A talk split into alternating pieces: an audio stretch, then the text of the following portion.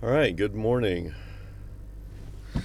Welcome back to Driving Theology. My name is Mike, and it is a actually quite lovely February morning. February in Japan is uh, the traditional start of spring, more or less. So we've already got a few flowering trees. The the, the climate has has changed a bit, right? It just feels feels like springtime a little bit here. In fact, we had a nice nice rain last night, so the roads are a little wet, but it's clear and the skies are blue. And you can see the snowy mountains off in the distance, and birds are starting to sing more and come out more, and uh, yeah, it's kind of a nice time of year. Still cold. I mean, it really the temperature hasn't changed much, although it's a little bit warmer today than usually it would be this time of day, uh, like in, say, the beginning of January. It is six degrees Celsius today, which is cold enough, that's for sure. Uh, yeah, so anyway, I'm uh, on my way to work, and it is, I believe, two days past Valentine's Day. Uh, which is February 16th, and I just had to tell my family that I'm not going to be able to go back for my dad's 80th birthday. And it really, really sucks. Uh, there are some really neat things about living abroad, and, and there's some there's some adventure, and uh, you know, of course, there's a lot of romantic notions around travel and things of this sort. But sometimes, sometimes it sucks, and when it sucks, it sucks about as bad as it could suck. I'm not sure if I could use the word suck anymore. Uh, the distance is very real, right? The distance and the cost of travel. Sometimes, sometimes just buries you, right? It's just it's horrendous. And and then the just the you know the the amount of time you have to be away, right? For example, for me to get home, it's basically uh, 48 hours of travel, more or less. 48 hours of travel, door to door. That's just the travel back there and back, right? Um, 24 there, 24 back, and then and then you have jet lag to deal with because you're dealing with, you know, going west to east. Of course, there's east to west, west to east. It's all the same, but there's jet lag to deal with, um, and uh, and because of COVID, costs are super high right now. Um, whatever's going on in the world ec- economy because of COVID, and you know, supply and demand and fewer people flying or whatever, the cost of flying has increased dramatically.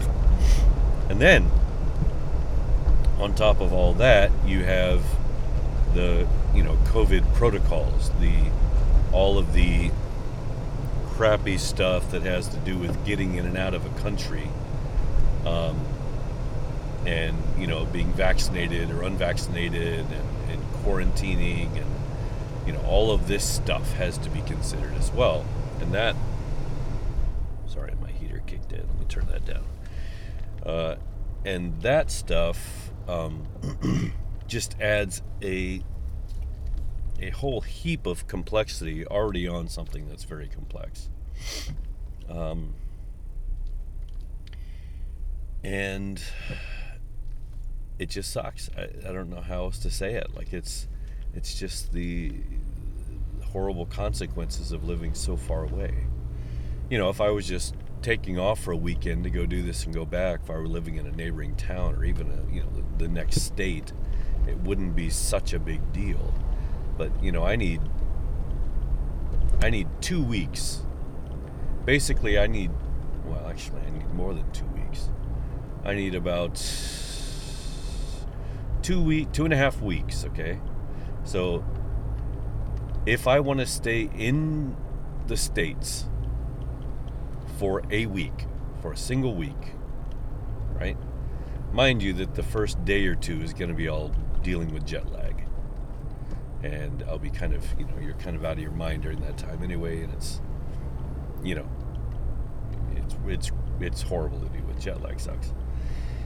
Anyway, if I want to stay in the States only one week, I'm going to need two and a half weeks before I could get back to work.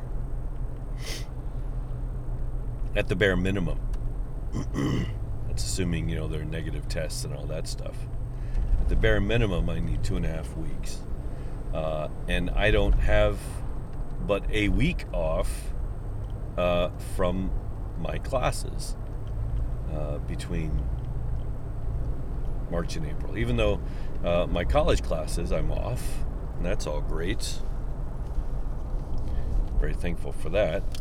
Um, but I still have, you know, my other classes. And this is the beginning of the school year. So if I miss, say, a week in March and a week in April, I'm missing possibly the last the last class right i'd be missing the, the, the final class of the year and possibly the first class of the year. Right? I'd be missing both of those, even even if we took a week off in the middle, just depending on how it worked out. You know, Mondays and Tuesdays and Wednesdays, it would all work out differently probably. But still, there you have it. It's it's horrible. I mean, if I could just go for a week and be back, uh, you know, that would mean my wife would be uh, alone with the dogs and her father for a shorter time. By the way, her father is basically an invalid. Can't do anything for himself. Um, so we're pretty much his full time caregivers, more or less. Anyway, what I'm trying to tell you is yeah, sometimes you think I want to live abroad and how cool would that be and how fun and but there are times when the distance really feels, you, you really feel the distance, right? I can't tell you how many times I've broken down and cried because I couldn't be with my family when they were going through stuff, or you know, missing all the weddings and you know, and all the funerals, and there are just so many things that I'm unable to get to.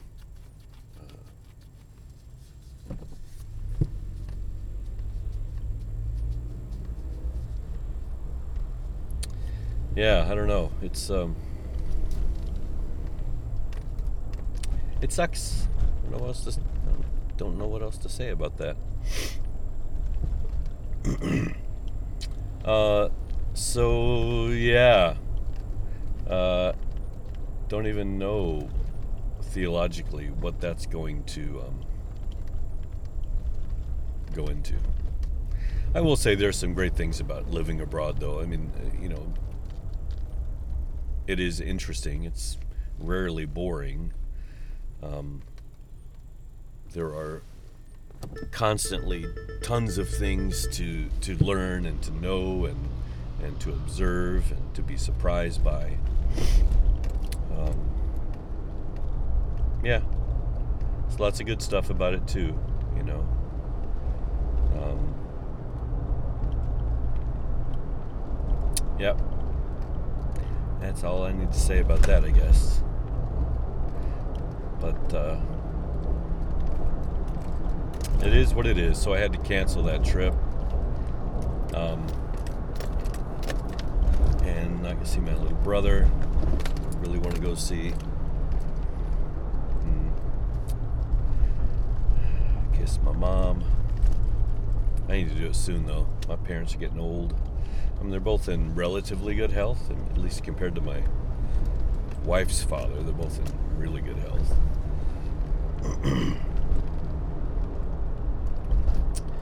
but yeah, they won't they won't be around forever. Not in not in this life anyway. So, yeah, that's what I had to do this morning. The other thing is, I was going to see my other two daughters. Um, my oldest daughter, Anna, is going to be there for a couple days. I would have been able to spend time with her, which is a big deal because we haven't seen her since 2019 because of COVID, junk, and, uh, and then I could have seen where Erica's going to school and you know been around her college for a little bit just to hang out there. But uh, yeah, it's not gonna happen. I need to make it happen at some point, but it's just not gonna happen this time.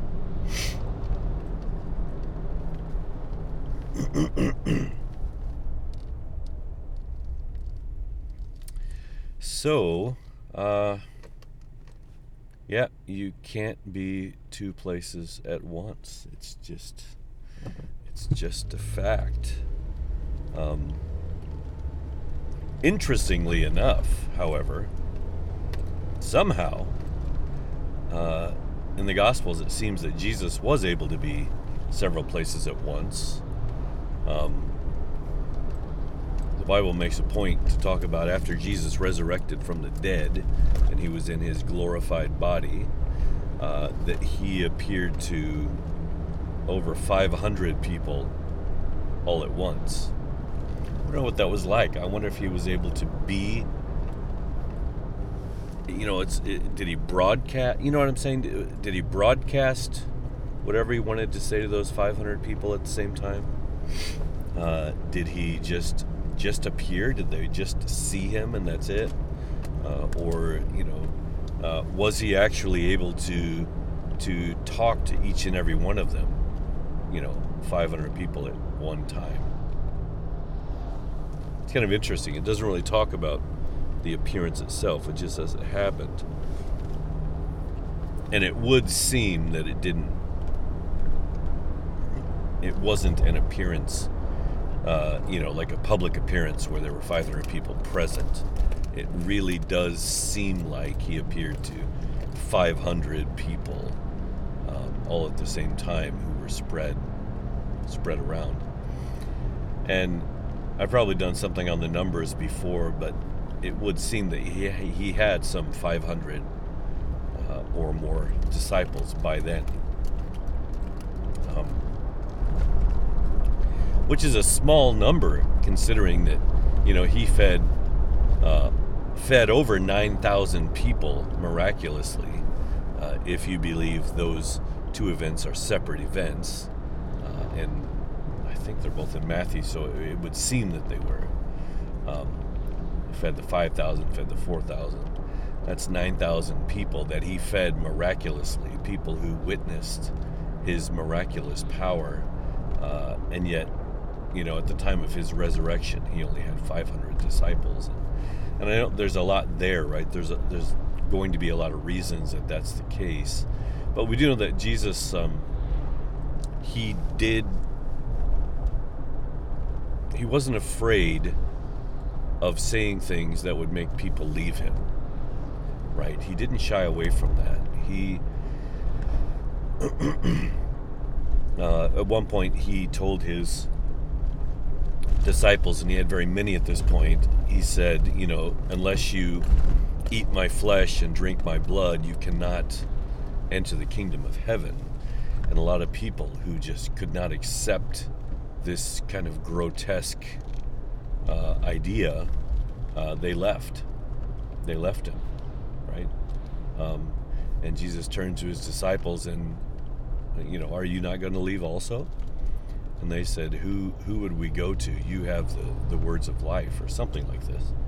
I know it's not the best quote, but it's like you know, where else can we go? You you're it, right? Um.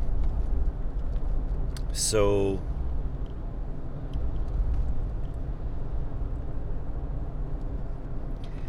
Yeah, so it's interesting, right? So why why would you would think, and and the way church goes on today, that that you know everybody wants just as many disciples as possible in a church or in a movement or whatever. It's numbers is really a big deal. In fact, we we're constantly talking about you know big churches and mega churches and you know multiple campuses and, and multiple services and satellite churches and all all of this is you know a way to kind of low key boast about how successful uh, your group is, especially with you know bringing in uh, lots of people, right? Big numbers. um, but it would seem that Jesus wasn't obsessed with numbers, that it wasn't about uh, how many people came to see him, right?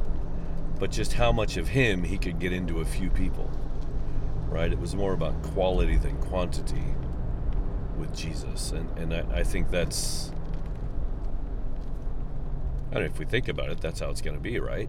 I mean, how would how would Jesus be any different?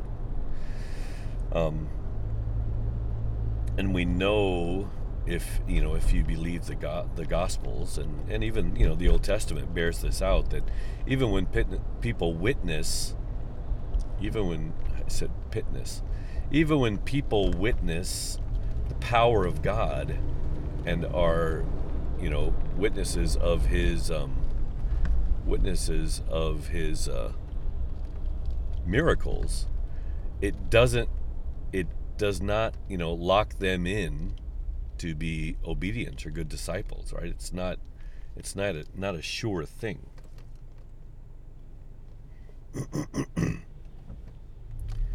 uh,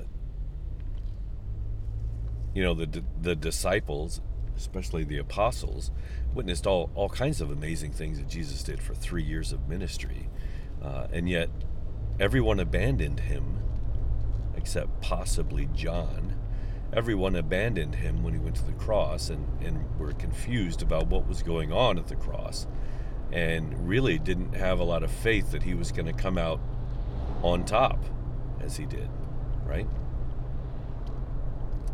Uh, and and that that speaks volumes to, to human nature. Uh, we we are we are easily impressed and we easily forget, right? Both easily impressed and, and easily distracted um, and dissatisfied. And, and we, you know, always want more. We want it now. We, you know, it kind of becomes the vending machine God kind of concept that, you know, well, what have you done for me lately um, kind of thing. And it's quite common that people miss the points, you know, the point of miracles. Uh, and of course, it's to be expected. I mean, it's that's just it, again, it, it, speaks to human nature, right? We are fickle. Um, we're we're we're wishy-washy, and so even even the disciples who witnessed amazing things still did not believe for example, in the divinity of Jesus or, or the you know the power that he had to overcome uh, all of the things that were done against him. And so there is something to um, there, there, you know there are there are different kinds of ministries. There are ministries to the masses where you, you try to reach as many people as possible, and there are there are there's ministry to some, right? Uh, where maybe you go a little bit deeper, and there's uh, ministry to to a small group, right? Say 12 apostles, and then there's a ministry to, to two or three, right? Who become truly your disciples, who who see you in your most intimate moments and know uh, what's going on uh, very closely, and they are able to um, able to learn from you on a much deeper level because of their closer proximity to you. And this seems to be how Jesus worked, right? Um, he had Peter, James, and John, who seemed to be in the inner circle. Uh, he had the rest of the disciples and the, and the ladies uh, well, I mean, of course, the ladies are disciples. I should have said apostles, and and the women such as uh, the Marys and Martha, uh, and uh, possibly Lazarus and, and, all kinds of other people who, for some reason, are not called uh, necessarily apostles uh, there, but they.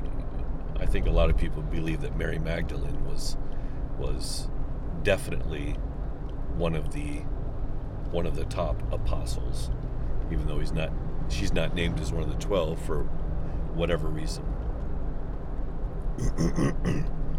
but there were definitely people that were very close to him, and then there were the seventy-two. Right, there were there were another group of people outside of them who may have been novices, you know, uh, and then you know there were the the bigger ministries, the five hundred, uh, which was another level apparently of whatever Jesus was doing, and these layers um, got more and more intimate the fewer and fewer people involved, which is an obvious thing, right? Of course, that's true. That's how it would work, right? Intimacy cannot be done in front of 5,000 people, right?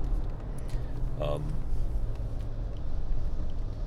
this is something that the church has lost and forgotten about and does not do well. Uh, it does not talk in these terms. And that's because uh, the, the church really needs butts in the pews. And it needs wallets in those, the pants on the butts, and, and the wallets in the pants, and the pants on the butts, and the butts on the pew, and the pews in the church. Sorry, being goofy. That could be a funny song, though. Hmm. Uh, yeah. Because it's all about money. I know that sounds cynical, and I know that uh, even though the people uh, may be very genuine in what they're doing, and, and to them it's not about money, but but down deep, you know, if you peel away all the layers of what a modern day institutional church is, at the bottom line, uh, at the foundation, you're going to find money involved. Uh, and that's why so much is going wrong with the church. The church has not figured out how to untether itself from mammon. Man, mammon? Mammon. That's it. yeah, and I talked about this a little bit last week, right? It's the it's the church trying to work in the systems of the world, right? It's trying to work economically, basically, as an institution of the world, while you know theologically trying to be um, the body of Christ, and and these things don't mix, right? That you can't you can't have one foot in each door. Is that the right metaphor? Um, not even sure. I guess you're either in or you're out. The church has got to get away from money. It's got to escape money. It has to. Um, and that's the main reason why I, you know, um, think that small groups, small churches, home home churches, or cafe churches, or whatever you want to call it, non clergy run churches are really the best way to do it. Um, because other than that, the church is too dependent on money uh, and too dependent on the rich. And I don't see that as a positive. Man, this truck in front of me scares me. So, yeah, money. Money, money, money, money, money, money. That's a problem. Yep. Um, if and when, well, and where, right? There are places where this is happening. Where the church throws off the shackles of the world's economic system, it's where the kingdom of heaven is. I'm not going to say it's the only place where the kingdom of heaven is.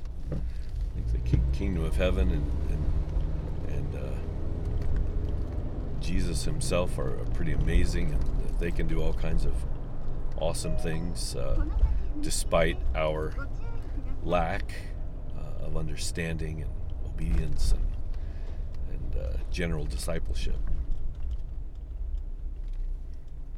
But I will say, Christians that can that can you know stop being so tied to money, I believe, are going to be Christians that are able to more faithfully um, show Christ to the world.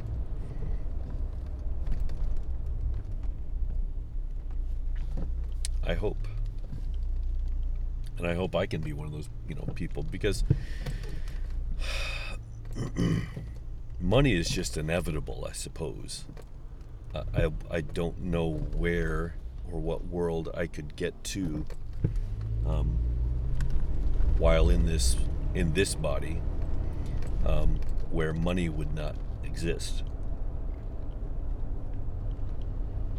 It's just it's just the way the world works today, right? The world I think this has even been said, the world runs on money.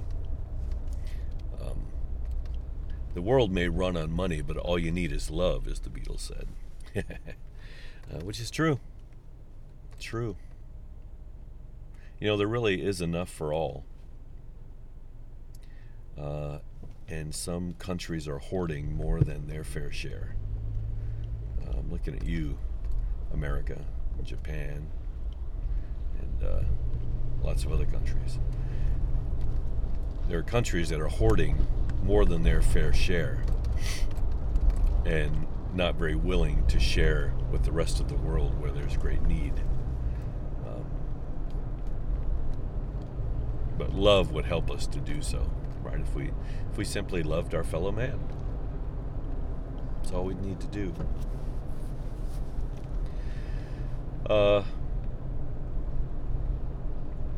you know, egos drive pastors to have as many people in their church as possible and to measure the success of their church by the number of people. Um, but Christ's Christ's way of evaluating human beings is quite different, right? And, and I don't mean to evaluate them uh, as you know being worthy or not worthy, um, because it's best for us right? There's nothing better for us than to be filled with Christ. and He wants what's best for us, and so He wants to fill us.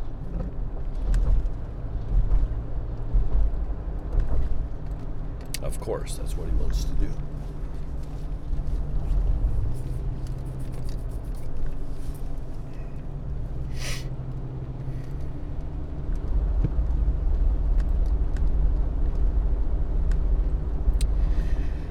Yeah, so man, I'm running early today.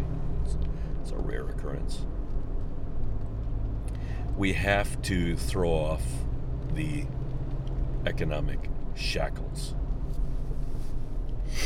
It's, it's dragging the church down. And it causes all kinds of other problems. You know, there are all kinds of peripheral problems that are that are caused by um, our enslavement to money. And we are not willing to pay the price. You know, we're not willing to buy our freedom for whatever reason. We're not willing to buy our freedom from these shackles that are made of money.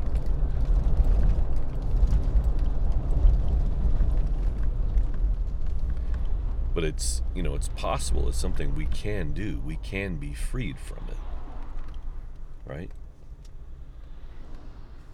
and jesus came to free us from such bondage that's what that's what people who follow jesus do and that's that's what jesus does right he is he is the uh, emancipator the great emancipator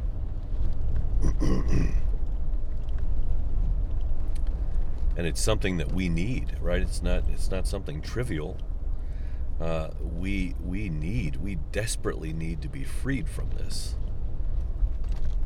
These economic shackles are what are enslaving the world and hindering the kingdom of God from spreading even faster than it could. We are enslaved. It's, it's, it's that simple. Uh, the world is enslaved, and unfortunately, the church is enslaved. Somehow we thought, not to rehash what I did last week, but it's still fresh in my mind, so here goes. Somehow we thought that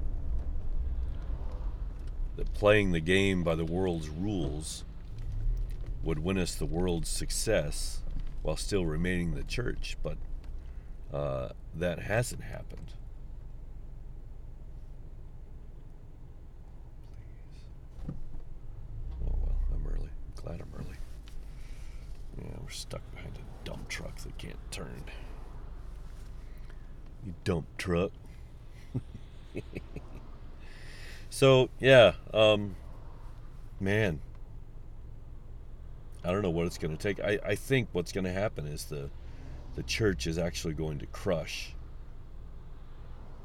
under the weight of its own wealth. Maybe that's what's happened already.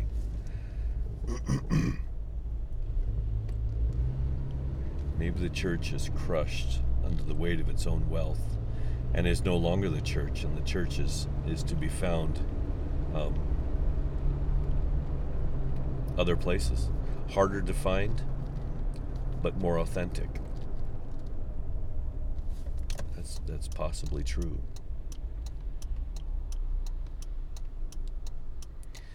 Yeah, I'm gonna leave it there. I'm.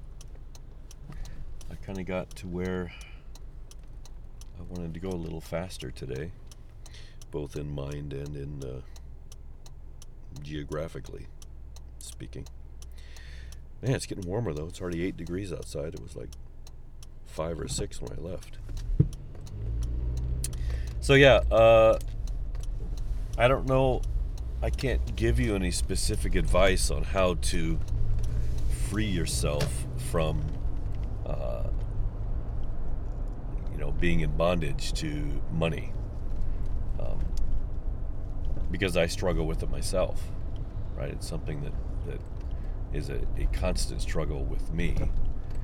Uh, I'm as materialistic as the next guy. I like to have things, and I like to have money to buy things, and and uh, I wish I had better advice. Um, but what has happened that has helped me, I think, where I can even say the things that I say uh, is to get outside the institutional church and get a, a, fresh perspective on what it looks like from outside. Uh, and from what I've seen so far, though there are some bright spots, um, it's not pretty, right? It's not pretty. Um, there are just too many problems. There, there's there's so much what, what happens when you try to make the church fit uh, into a system for which it was not built is you get bad theology. And bad theology leads to bad praxis. Um, and you get now the church working against itself instead of representing christ on earth. Um, and when that when that happens, you are less and less representing the kingdom of God, and more and more uh, representing the kingdoms of this world, uh, which Satan offered to Jesus and he turned down. Um, why did Jesus turn down the kingdoms of the world? He, he could have had them, he could have ruled them. Well, I think he realized that that system was a bad choice for the vehicle that would take his message to the world. It's not the way. It's not the way of Christ. It's not. It's not the way of love. Uh, that's the way of the iron fist, right? That's the way of power, the way of violence, the way of fear, the the way of coercion. That's that's the kingdoms of the world the kingdom of heaven is not like that. The kingdom of heaven is different. The way the kingdom of heaven works is different. So, I've gone off on a tangent and actually stretched out what I was going to say beyond what I was going to say, but yeah, I think that's maybe an all right place to get to. All right, thanks, guys. Uh, peace. Bye bye.